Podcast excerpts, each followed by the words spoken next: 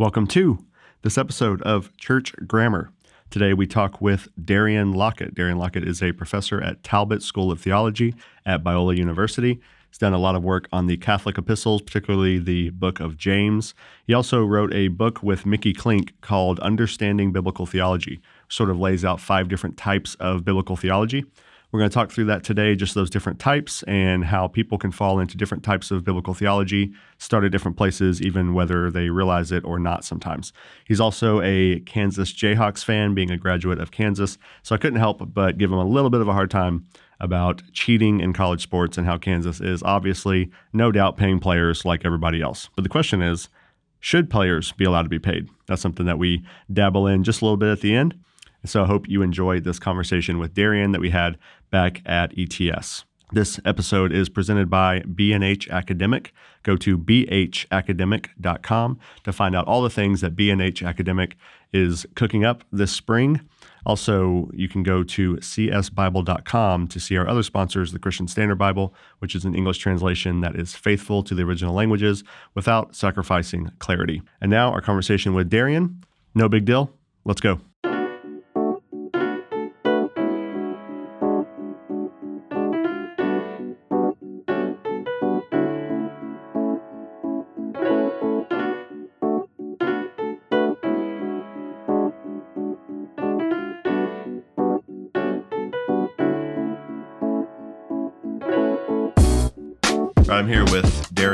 Darian Darian, uh, you have a very interesting upbringing as a Christian, both as a Christian and as a scholar, denominationally and whatnot. So, uh, give a little bit of background about just how you became a Christian, the home you grew up in, where you grew up, that kind of stuff, and then kind of your your move from Baptist to Presbyterian, which makes me cry every time I think about it. Don't cry too much. I think we share a lot in common. Um, a lot of sensibilities.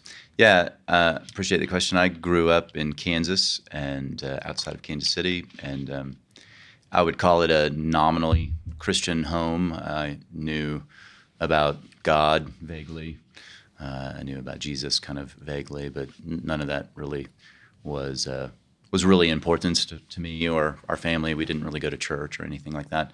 Um, until one summer, my sister went off to a church camp um, in Kansas City. And um, at the end of the week, we picked her up, and she was in the front seat telling my parents about what had happened uh, that week. And and with tears in her eyes, she was talking about how she had gotten saved.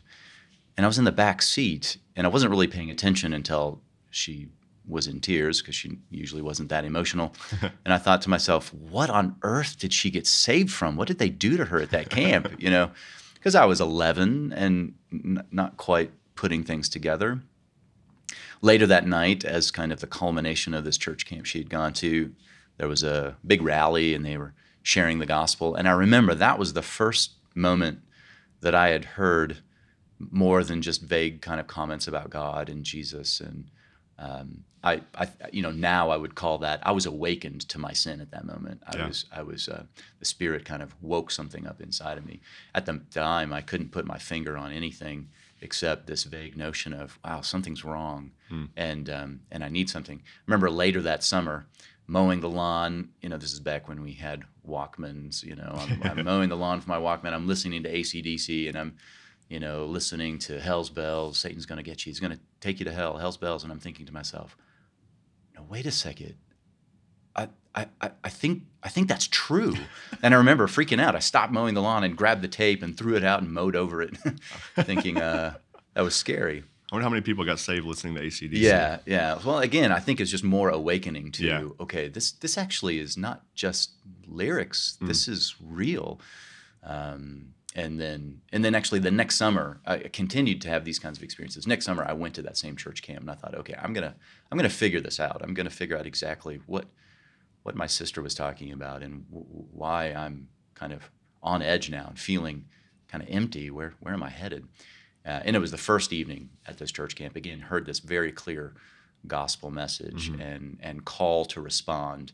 Um, and it was it was like the easiest thing at that moment. I raised my hand. I thought, oh yeah, this this is what I've. And you were how old? For. How old then? I was twelve. Twelve. I was 12, 1985 and went back to the discovery room and sat and chatted with a couple of counselors, Uh, and of they course. just uh, you know walked me through Romans, and I thought, yeah, this makes complete sense.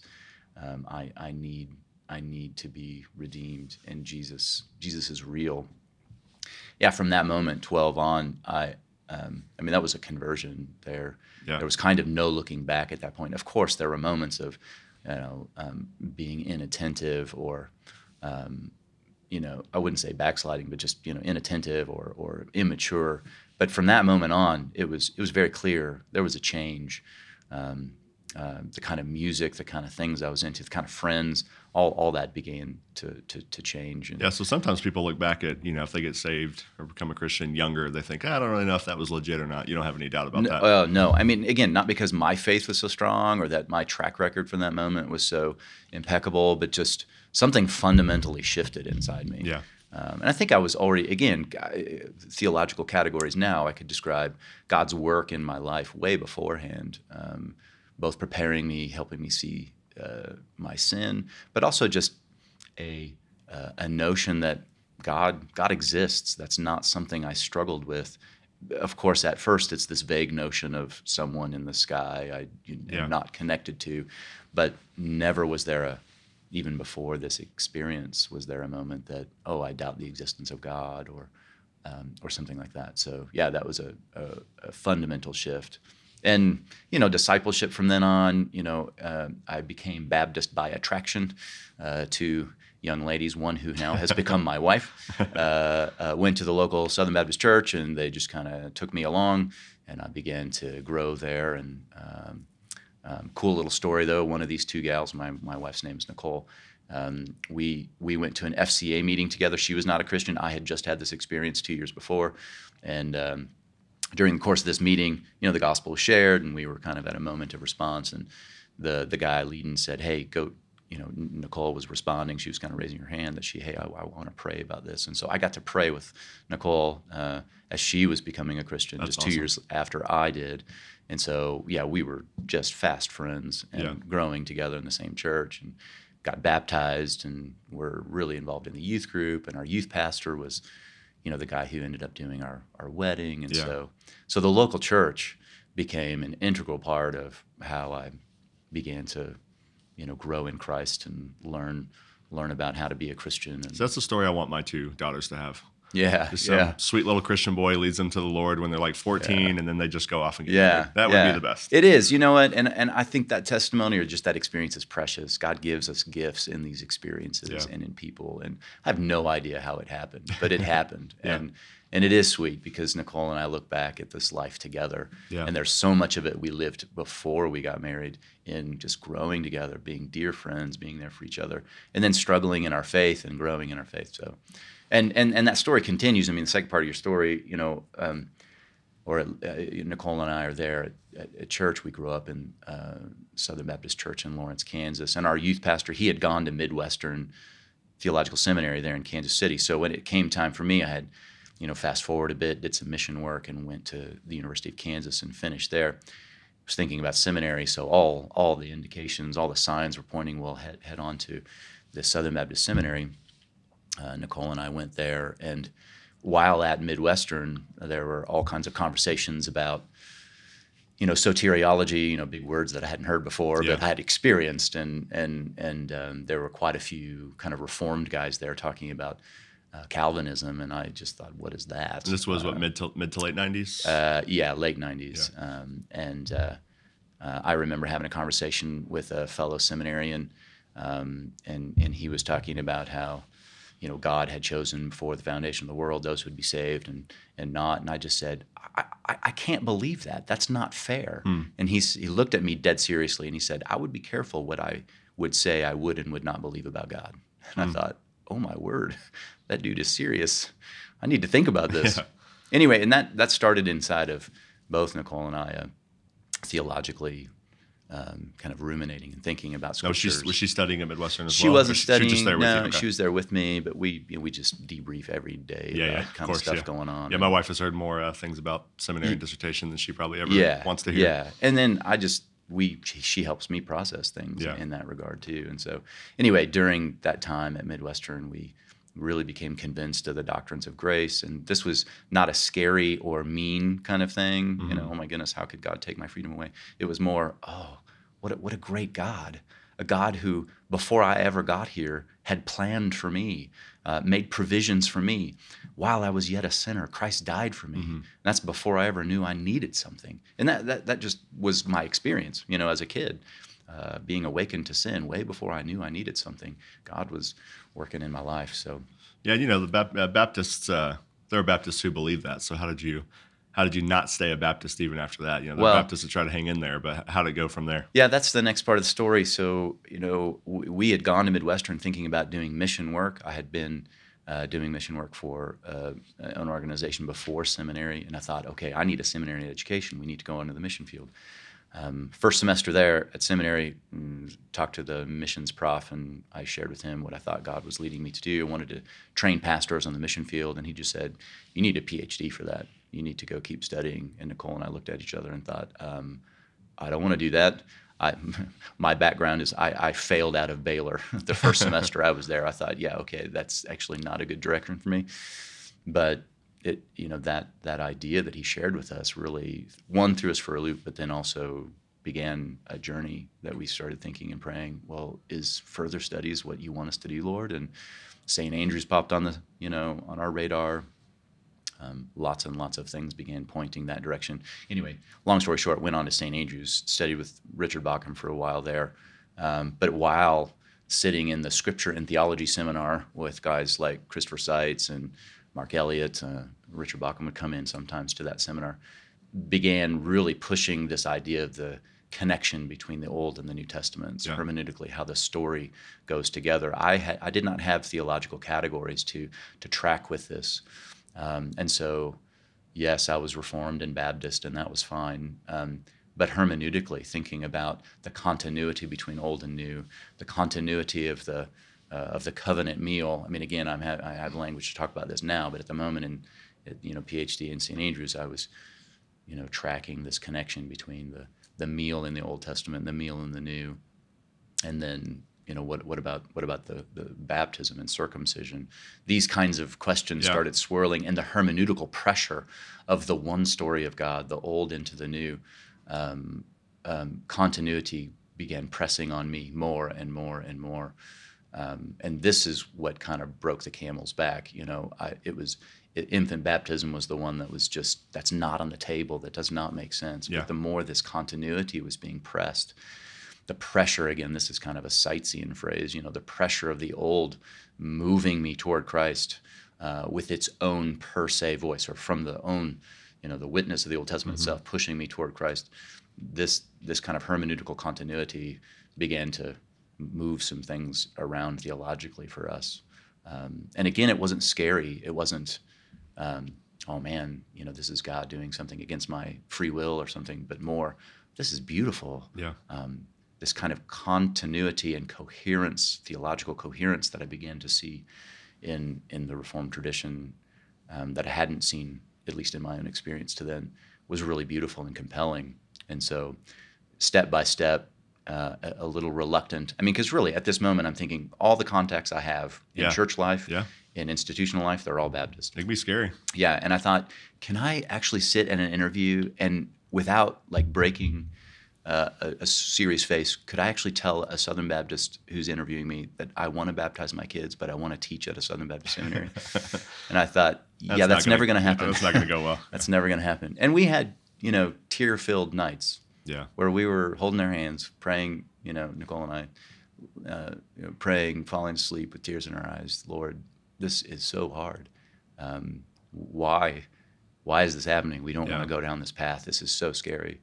But it just built and built and built um, the plausibility structure of a kind of a, a reformed understanding of continuity between old and new, and how that plays out then in our own children's lives, Yeah. our lives finally culminated a little later when we were in New York. I was teaching at the King's College, and we were going to a PCA church there, and you know the dam burst one Sunday morning when the pastor was preaching from 1 Corinthians 10, and all of Israel was baptized. You know, uh, as they crossed the, the Red Sea, and I thought, oh, doggone it, tears in my eyes. I just thought, okay, next, I'm home. next Sunday, Yeah. everyone's getting wet. Yeah. um, and it was That's so sweet. How many kids did you have? Three at the time. So my daughter, she she had a believer's baptism, right? She Yeah. she already She had a real baptism, and then Okay, two- yeah, yeah. It was all real, brother. Right? There's one baptism. So we, we have fellowship here, man. There's Amen, one brother. baptism. Amen. Uh, but yeah, my two little kids, uh, my boys, they they were way too young uh, Yeah. to to understand, but they were receiving this covenant sign, and Yeah. yeah, that's still deeply, deeply important to me, and I don't want that to be a moment of um, undue distinction between, you know, f- brothers and sisters who are are wrecked by the gospel, Yeah, as yeah, it were. But I, I realize it's a difference of, you know, hey, we're we're we're not. We agree that baptism is commanded by our Lord and Savior, but how and to whom uh, the sign is applied. You know, we, we have a kind of different theological matrix to think about that. But that's that's kind of the sketch. Of, Yeah. So how did you how did you have you talked to have you had to have conversations with your older and your younger between like you've had two different types of baptism? Has that been a conversation you've had to have? No, not really. I mean, again, because we're just stressing. There's one baptism. Yeah. There's uh, So there's bapti- cath- there's Catholicity on baptism even within your own home. Huh? yeah, there is, and and that's never been something we've pressed really hard between my Yeah. daughter and then my my sons. Um, we were very clear.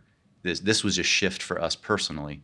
Um, when we were shifting in this direction, we were very clear about we just want to raise our kids and expect them to begin experiencing the goodness and grace of Jesus. Yeah. We're not expecting them to be little sinners that all of a sudden pray a prayer and then boom, we start treating them differently Yeah.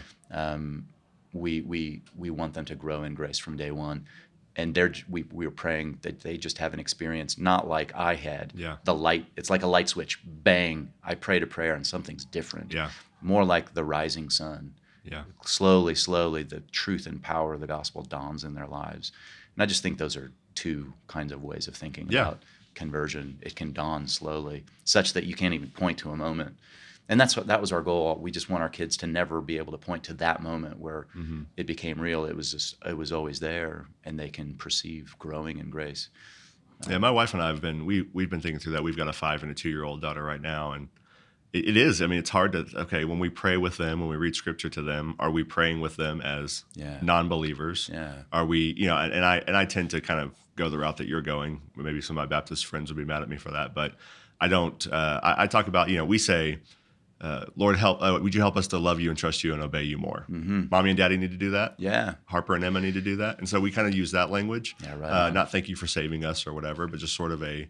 Uh, so we've tried to figure out how do we find that balance between we're trying to call them to respond to the Lord while also raising them up in the covenant of the Lord in a yeah way. You know. yeah yeah and and and that's the language of scripture you know there is Right. an expectation that that uh, we rely on the lord to give us power and strength to obey Yeah. to believe to repent um, but at the same time to call us to moments of repentance Mm-hmm. you know m- moments of uh, of decision um, I, I I think yeah that that's been powerfully important for us as we've raised our kids and Yeah. of course we're not perfect parents and there's all kinds of you know challenges that we've run into but but theologically that's been um, you know really compelling to us Yeah. I mean, I could joke like you have a you have a home over here in the PCA if you ever want to come, because we believe in one baptism, right? we'll, we'll accept Mm, amen. yours, right? Amen. And we'll get your kids wet as they come too. But Well, yeah, I'm just I'm. I'm gonna I'm gonna uh, I'll wait till they're too old to be sprinkled, and we'll just do There you go. We'll just do There the you go. baptism, and it'll be fine.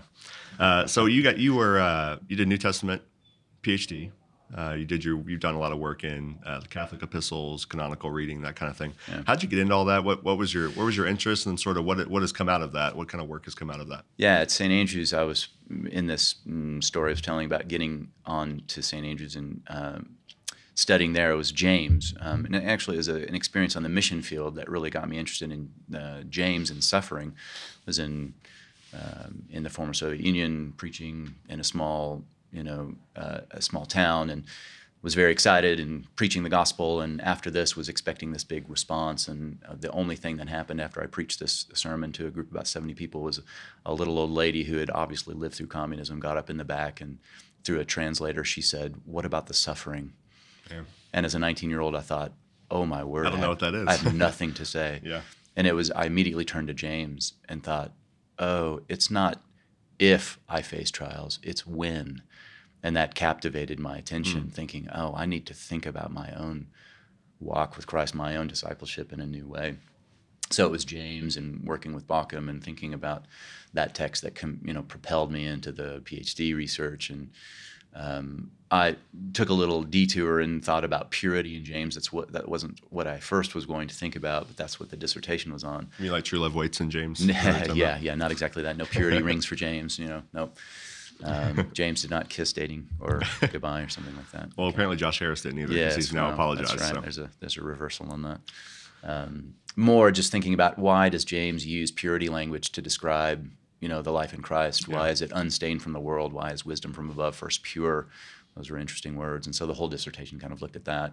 Um, but that was a part of this fascination with James, and then and then the Catholic epistles themselves. Um, while at St. Andrews, was introduced to through Seitz in the Scripture and Theology seminar um, that was really influential to a whole group of us.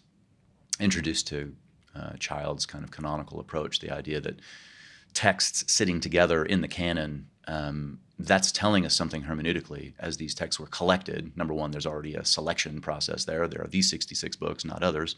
There are these seven letters that are the Catholic epistles and not others. But then they're arranged in a certain way. So collection and association, there there are insights in there that a lot of times you know aren't being used to understand how to interpret these texts.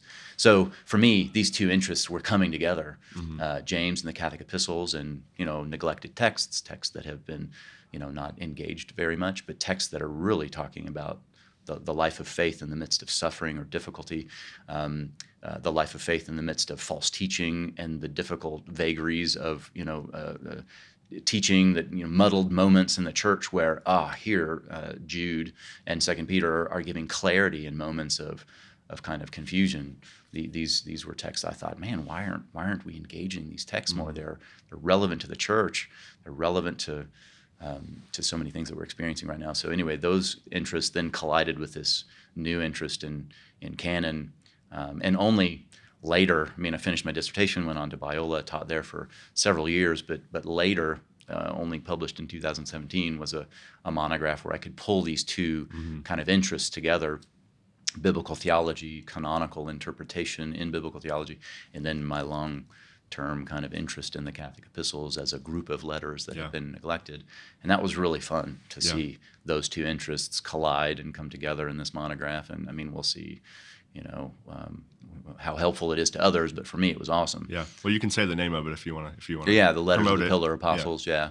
Um, So flesh it out a little bit. Is there a is there a theology of the Catholic epistles? Is there an argument or some sort of a strand of com- of conversation or commentary in the Catholic epistles? How would you kind of put them together in that way? Yeah, when we look at the Pauline letters, um, you see uh, one author, the, the the mind of one author is is kind of being disclosed through several kind of discrete texts, and you can begin to trace a line of thought, some kind Yeah. of thematic development in Pauline theology, or in the Gospels because they share the same story.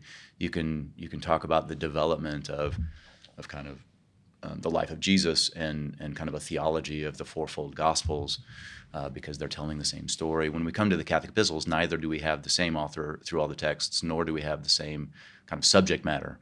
Um, so that question is is already more tricky, and therefore, you know, people haven't gone in this direction. So maybe I should wise up and just figure out why people haven't gone this direction. I'm setting you up here though. I'm throwing you a softball. For, Yeah, many others. But but yeah, I mean the idea is I think you can there are several themes you can see develop through the Catholic epistles. The love command uh, weaves its way through James all the way through Jude. But but what's interesting is in taking on kind of different mm, contexts in James, uh, very much thinking about wholeness. This idea of teleios being complete, perfect. Perfect is often how it's translated or mature. But this idea of wholeness before God entails love, love of others, love of the neighbor. And James even quotes Leviticus 19, 18. Uh, First Peter, love of brothers in the midst of suffering and persecution, external pressure. Um, um, Second Peter, though very, very slight there in chapter two, he talks about those who have. Uh, it would have better that they hadn't known than had they come to know the knowledge. Yeah. You know, uh, uh, but to forsake the command, uh, and I think that command is the love command.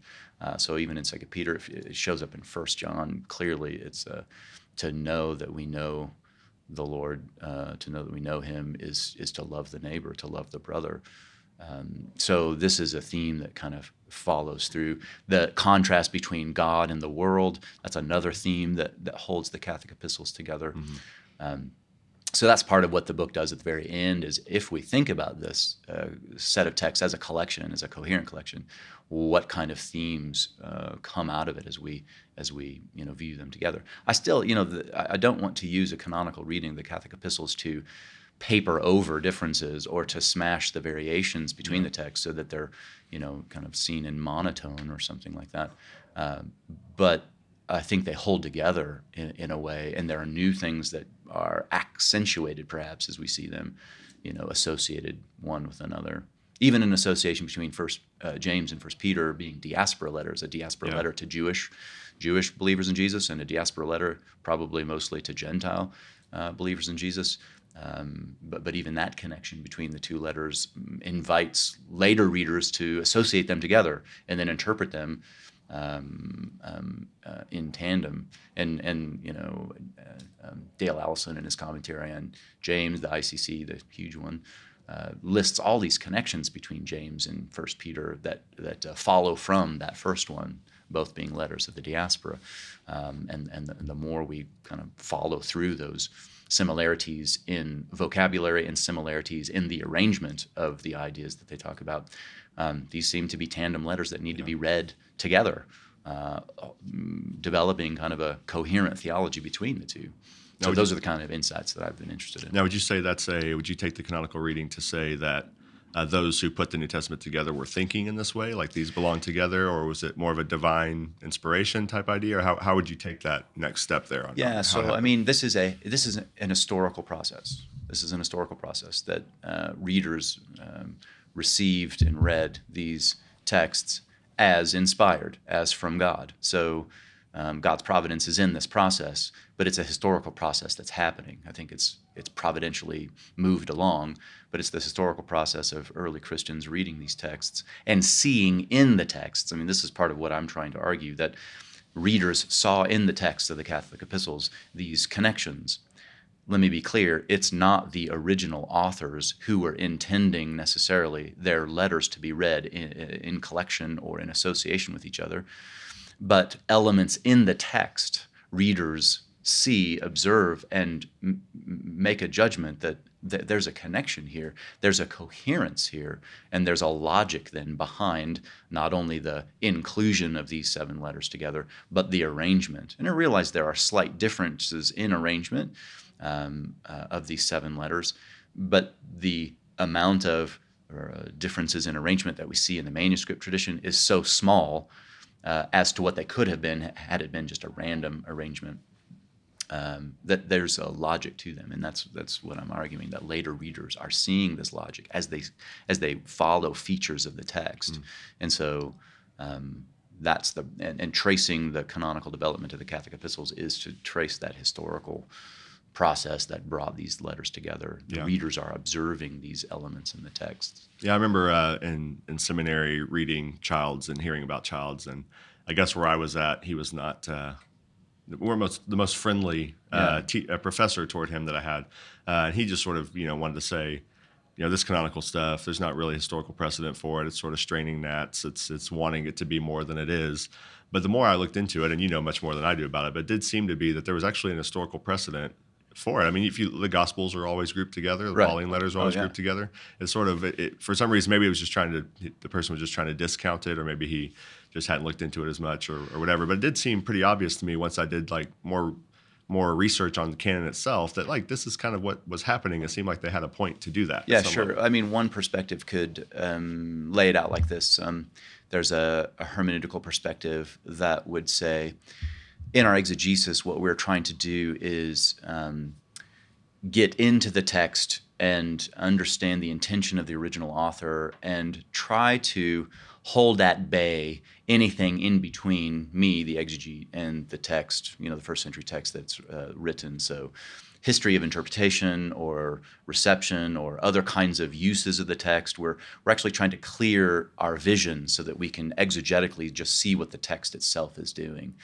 Um, uh, but but I think that ignores the fact that um, these texts uh, we're studying these texts because they have been collected in an authoritative canon, yeah. and that collection process happened after the texts were written.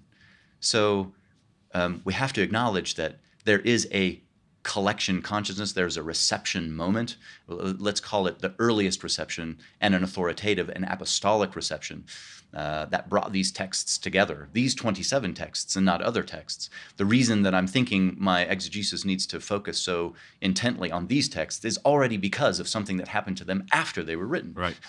so all evangelicals kind of have this implicit canonical bias because we're studying these 27 texts, they have the authority, not other texts that came about in the same moment, even by you know Orthodox Christians, you know, Yeah. First Clement. Uh, um, so uh, I'm just saying, well, wait a second, that that that's telling us something, and we already implicitly are seeing that the collection of these 27 texts are guiding our understanding of them and our interpretation of them. There's more to it. There's also arrangement that that has been kind of embedded in this uh, canonical uh, arrangement or reception um, um, that that should be a part of what we're we're thinking about. So I mean, I would just argue this is as deeply an evangelical kind of thing. Yeah. Uh, um, um, now, But what I think evangelicals like to talk about the authorship and the fact that it's supposed to be there. They don't like to talk as much about the actual order of it. That's right, uh, because there are other uh, agents involved in editing, shaping, uh, arranging, collecting.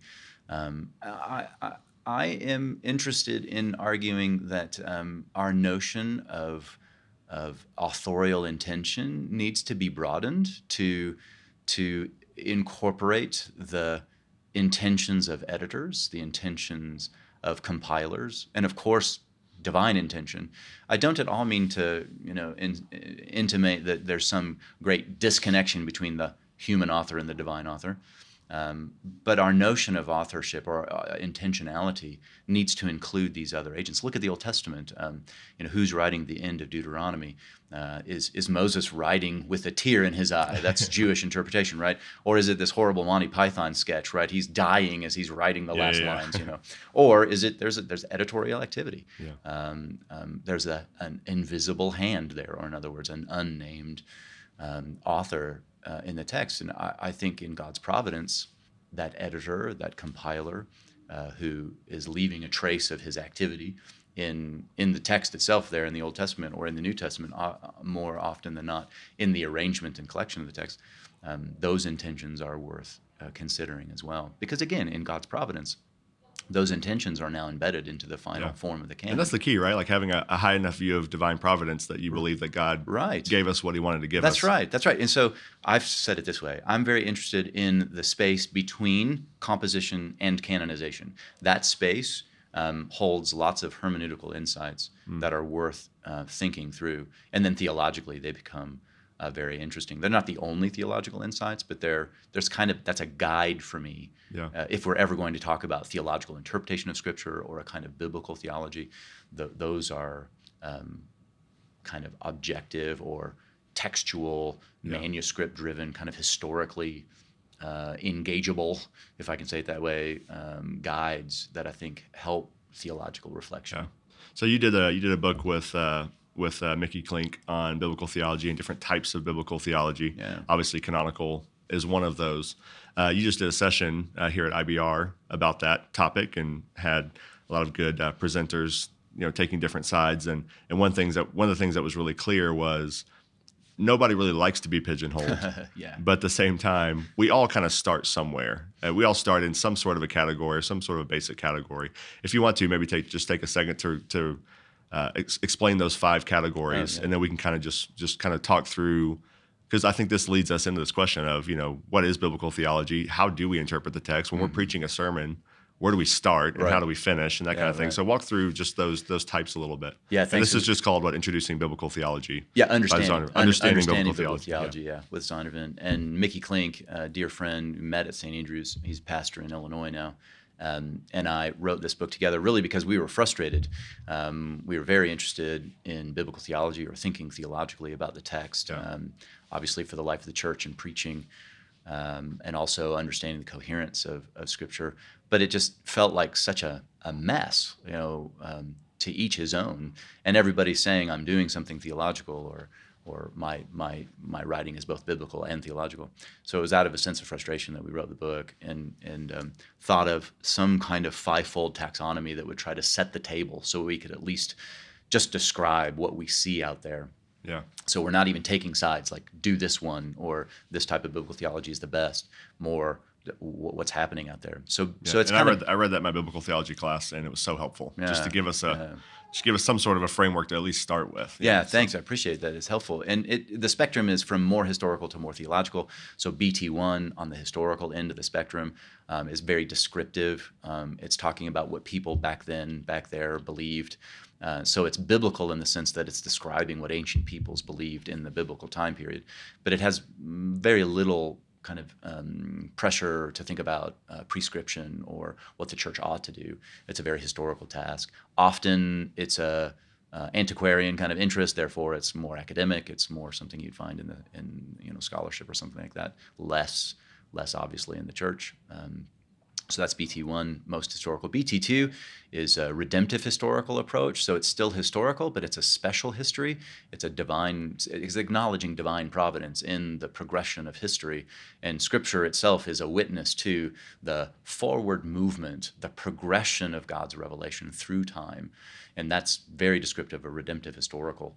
Um, we get into the weeds here. There's kind of different ways of thinking about redemptive history. We call it a Dallas school of uh, redemptive history and a, a, a Chicago school and a Philadelphia school. Yeah, right. there's kind of different ways of thinking about that. But all of them share this idea that God's uh, that Scripture is redemptive historical. It's moving forward. It's God's providential, special history, as it were. It's not just secular. And that's when you get into like typology and Yeah, of yeah. You would think about types, how the Old Testament anticipates uh, what the New says, um, um, um, and and seeing fulfillment in Christ, uh, and and redemptive history is going to see Jesus as being kind of the center, or or the ultimate goal, goal of this reading. Mm-hmm. Um, though there's some critique there. Does he come at the end only, or does he also come at the beginning? Right. Which which moves us to other types of biblical theology because redemptive history has a great great way of describing how it culminates in Christ. Uh, but other ways of theological reading might say, well, don't we start with Christ? Isn't Christ before Adam?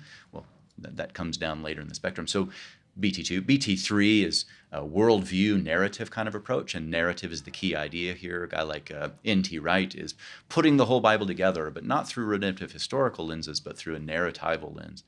Um, um, thinking of kind of the worldview story of the New Testament authors. It's almost the worldview and the mind of the New Testament author Yeah. that connects the whole old and new. And there's, there's really helpful readings here.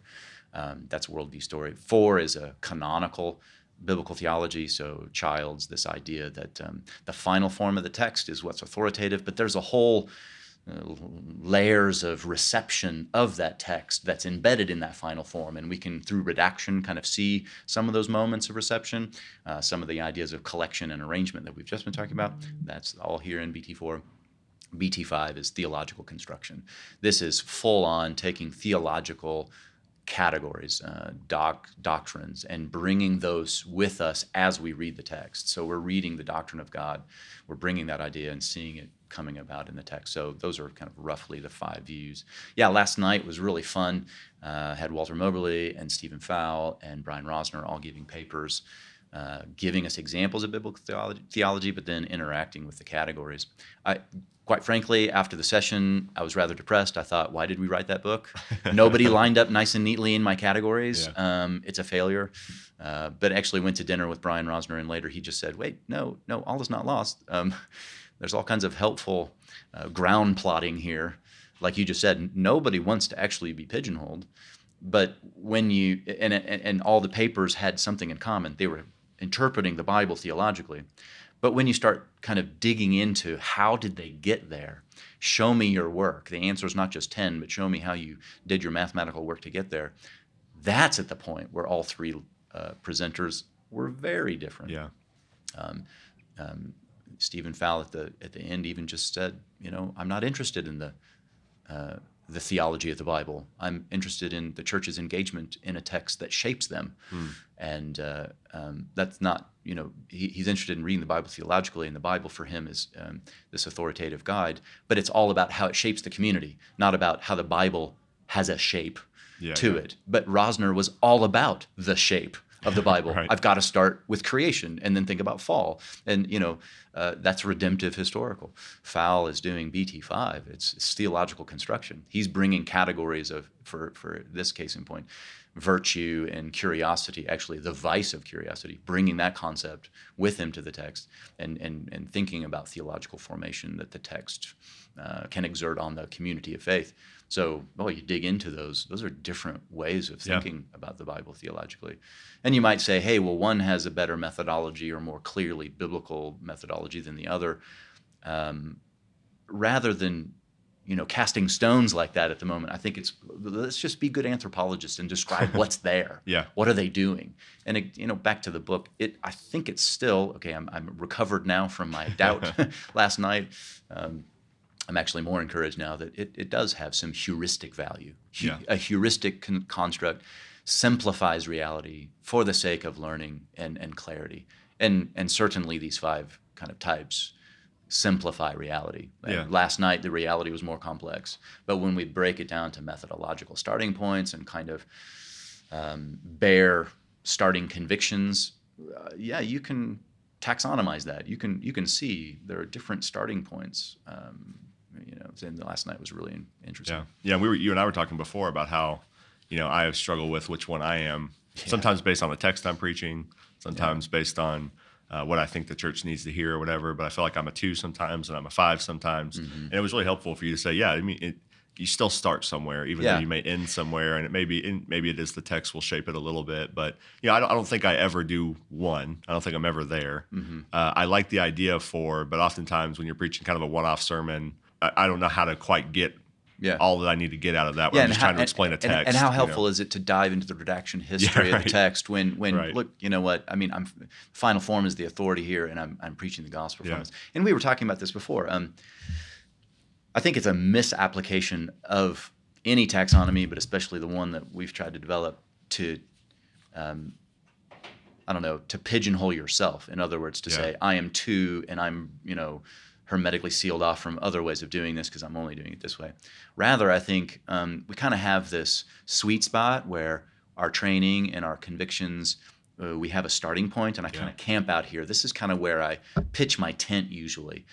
But I there, there's this thing over, you know, so I might pitch my tent in BT2. Um, uh, but BT5 is doing some things that I think are really important. In other words, I, I don't want to just say that Jesus is the end of the story. I actually also want to say that before Adam, there was Christ. Yeah. And that in the Old Testament, I'm, I'm being pointed to Christ um, uh, in all kinds of ways through the sacrifices, through, through Moses, through, uh, through Jacob. And so there's a BT5 move there that uh, we might get to Jesus not just typologically. There's a type anti type connection that moves forward through the text. That's quintessentially BT2, kind of redemptive history.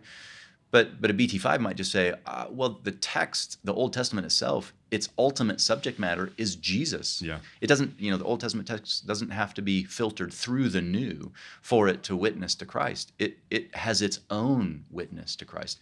When you start talking like that, Yeah. those are the sensibilities of BT4 and BT5. Yeah. And I, I, I, I don't think it's wrong for someone who is really committed to BT2 kinds of kind of convictions to say, "Ooh, but yeah, I like that. That's actually helpful. There's something that uh, that speaks to reality, the Yeah. theological reality of the text that BT5 is saying, and and to incorporate that."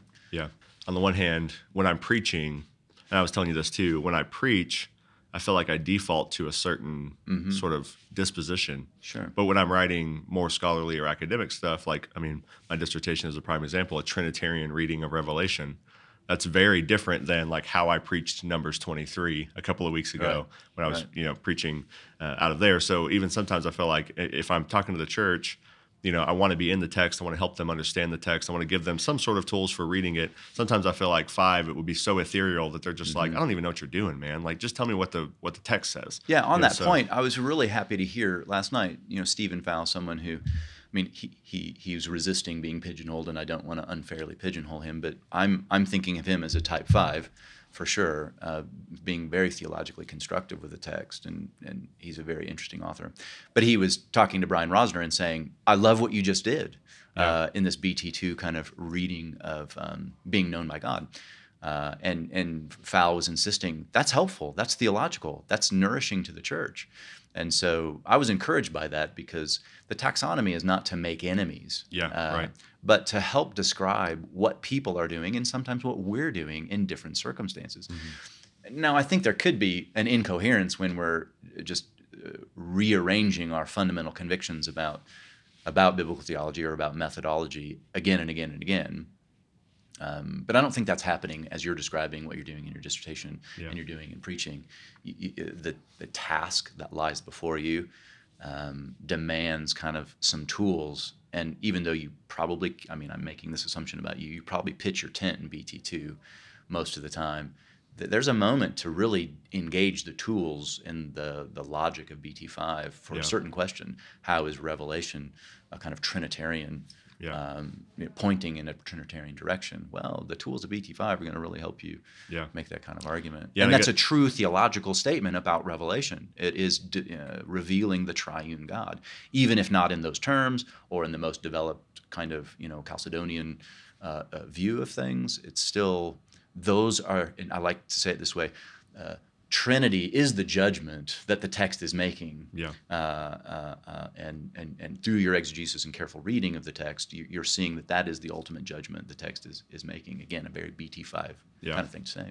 we we were preaching a sermon series on uh, the Apostles' Creed, so I feel like we pretty much have to be five if you're preaching the Apostles' Yeah. Creed. Oh, yeah. You know, so that one's going to be, and I lean toward, like you said, kind of the two, the historic historical redemption typology. I really enjoy that. I think when I'm preaching and when I'm teaching, particularly, it helps people kind of understand how to read their Bibles because Right. people are scared of their Old Testaments or they don't know how Oh, things yeah. fit. That's But- my story back there. And when I can see the redemptive Yeah. sweep of, of history, right, there's redemptive historical reading, ah, that all of a sudden becomes yeah, but, I- but. I also want to say, you know, you know, Christ is is God in the flesh, and the Holy Spirit is God living inside of you. I want to be able to say that Right, stuff yeah, too, oh, yeah, and not right. leave that behind. Um, what do you think about? I, this just came to mind, and I don't. I'm putting you on the spot here. I, I guess I put you on the spot the whole time, but um, uh, you know, there's the that kind of evangelical preaching, which is very principled. Like, here's three Yeah, points to improve your life. Here's does that actually fit? I almost feel like that's like a really weird like uh, theological interpretation or something like that. Sort of just very like ethereal Yeah. principalizing. I don't Yeah. even know if that really even fits. But Yeah. So. I think uh, people who believe in theological interpretation would be very offended that I said that. But I feel like it's sort of like a Well, no, I mean, I'm we not have to- dealing here as much as I am trying to give you some principles out here to help you. Yeah, hermeneutically, you're you're putting your finger on actually a very common evangelical hermeneutical move that we're doing some exegesis uh, on an ancient text and we're describing what it meant. Um, and we're trying to do justice to historical author and intention and situation and all that. And that's indispensable. History is necessary. Yeah. Um, I would argue, though, it's not sufficient. Though, Yeah. it's it's on its own can't do all the work. But, but but in this kind of grammatical, historical, hermeneutical mode, again, all of which we cannot do away with, um, leads us to this moment of what it meant, what it means. We've got to we've got to jump across a ditch. This is actually Lessing's ugly ugly ditch. Um, uh, but but it's the principalizing bridge. Uh, we have to take some kernel or nugget fr- from the historical moment that we've described in our exegesis, somehow lift it out of its historical context, principalize it, um, and then helicopter it over to our moment in time, and then drop it in, you know, to the applicational moment. Um, there are all kinds of problems with this theologically. I think this fits on the BT scale, though. This is going to be, again, BT2, but this is why we divide BT2 down into a couple of different Yeah, schools, right. as it were.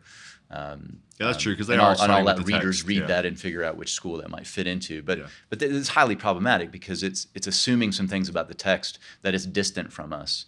Um, that that meaning back then and meaning now um, are are kind of irreconcilable. Uh, they're divorced. Um, there's a theological premise here that just says um, there is no ditch. It's always meant. Um, and, and I think it's a theological m- move, but a warranted one to say, well, the text has a historical referent, right? Um, it's talking about ancient Israel, it's talking about the early church, but at the same time, the very meaning of the text is pointing me, a contemporary reader, to Christ, Yeah. as it pointed them to Christ. As, yes, indeed, even the Old Testament is pointing to Christ. Yeah.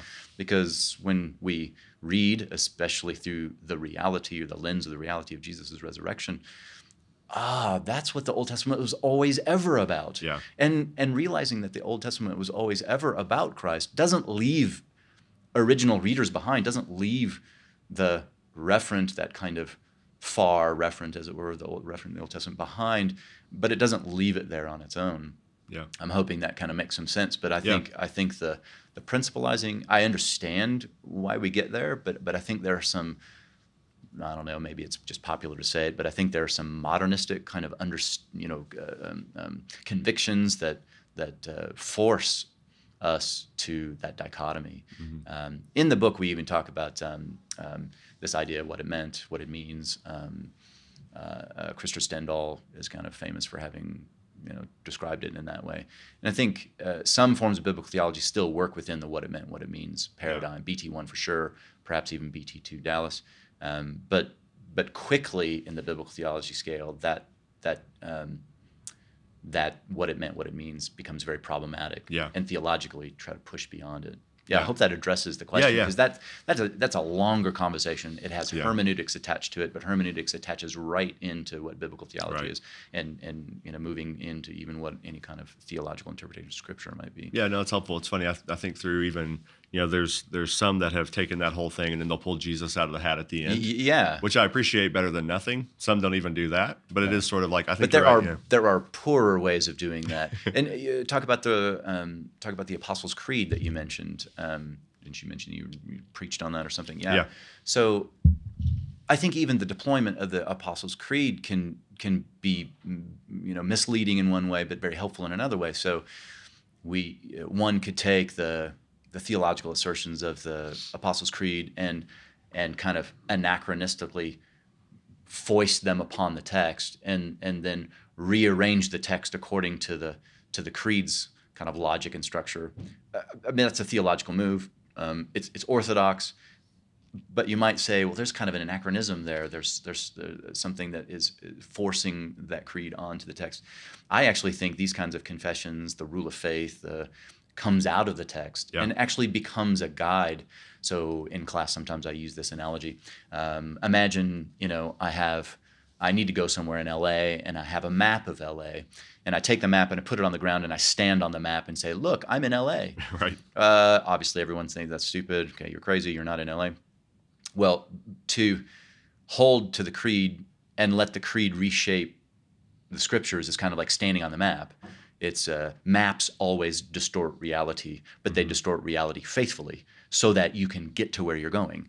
The creed is like a map, but it's incomplete without the text. Right. The creed is is helping you navigate the theological mm, subject matter of the text itself. Yeah. And so we're foolish if we hold to the creed and let go of the text. Mm-hmm. Uh, that's standing on the map and you know not using a map for what it's used for.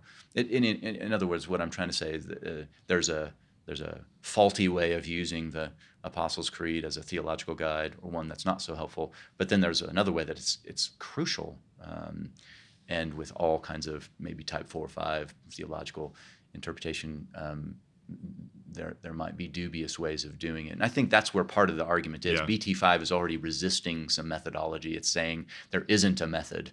It's a sensibility. It's a kind of set of concerns. I'm a little concerned to say, but there's also some structure, some Yeah. guidance. The text itself is going to provide us some guides, uh, even in the most creative and kind of constructive theological engagement with the text. Anyway, I thought the Yeah. rule of faith, or I'm sorry, the um, Apostles' Creed kind of an example Yeah. could illustrate, you know, maybe better and worse ways. Well, and if you that. if you read the uh, you know the authors who drafted the creeds, they were all. I mean, the biblical text was saturated. That's Oh, what they were right. doing. They were trying to encapsulate the biblical text. That's right. Yeah. They weren't trying to get away from it. Which uh, you know that's a whole other argument about how they distorted the text and made up their own doctrines and, and just you know. But Yeah, but I think all confession, and again, you know, uh, as a Presbyterian, the Westminster Confession functions like this as well. I mean, it's foolish to hold to the confession and, and lose the text, but but the divines there at Westminster, they're they're doing something similar. They're Yeah. reflecting deeply on the structure, shape, and you know subject matter of Scripture, and trying to render that in in kind of confessional terms. And um, I, I think a theological way of engaging Scripture, a BT5 uh, a positive BT5 kind of way of doing things is to re-engage uh, confession. Yeah. Um, again, understanding where that confession lies and its authority and and its kind of temporality, as it were, but nonetheless realizing they're they're helpful guides Yeah. for us to engage the text of Scripture. Okay, let's take a hard, a hard turn to something that's significantly less important. You're a, a grad of Kansas. Oh so yeah, You're a No, Jayhawks no, this basketball is fan, very right? important. Yeah. this is number two on the list.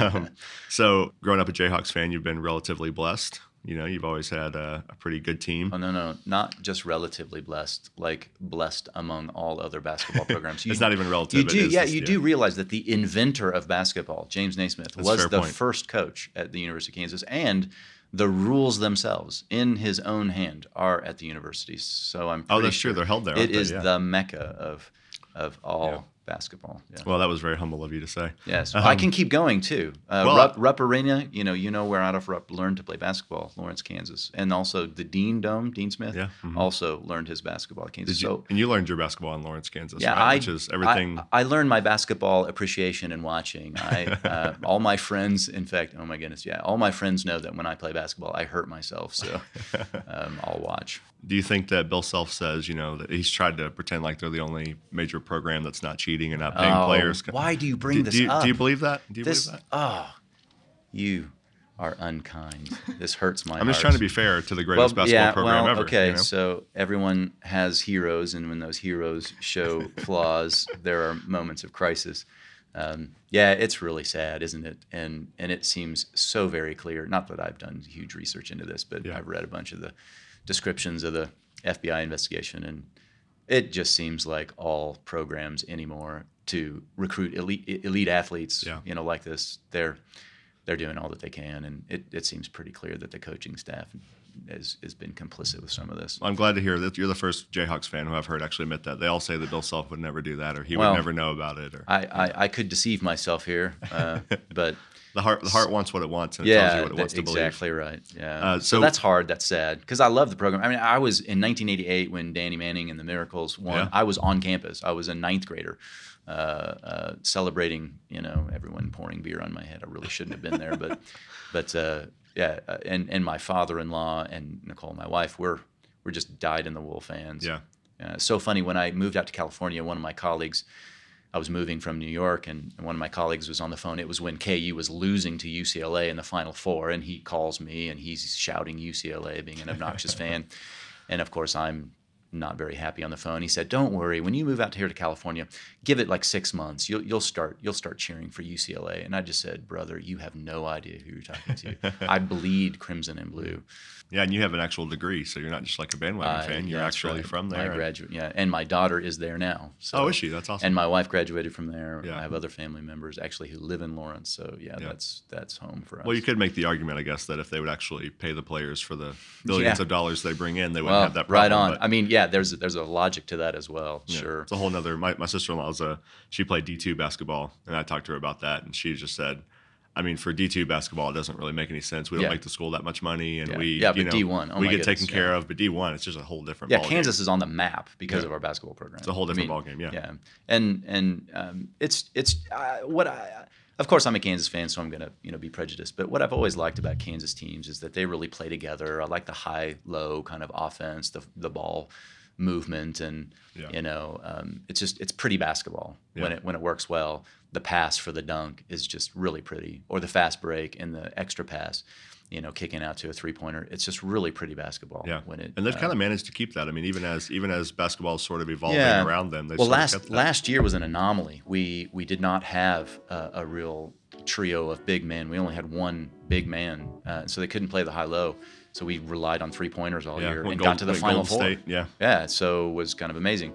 Uh, but this year this is traditional kansas basketball a trio of big big guys Yeah. and they're really good passers and yeah it's a lot of fun Yeah, I, but I shout at my tv quite a lot yeah. Nowadays, though, these kids that even even these kids that are six eight six nine, they're they're shooting threes. oh yeah You know, yeah. it's not the same as it used to be. So That's even then, they're still you know. it changes the game out. it stretches the game Yeah. doesn't it yeah But Do you think that's a good thing or a bad thing? Oh, I don't know. It just is. Um, I'm, I'm not much of a purist there. Yeah. I, I just enjoy the enjoy the basketball. Hey, something else that makes me want to argue that Kansas is the best. Wilt Chamberlain played his basketball at the University of Kansas. Probably arguably the best basketball player ever to have lived. Yeah.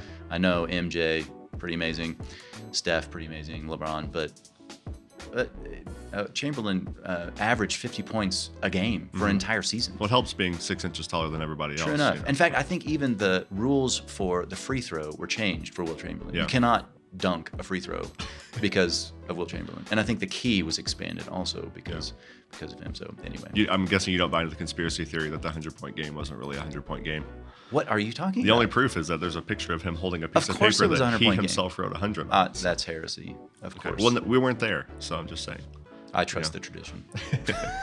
Well, Darian, thanks so much, man. Enjoyed the conversation. Indeed, it was my pleasure. Thanks.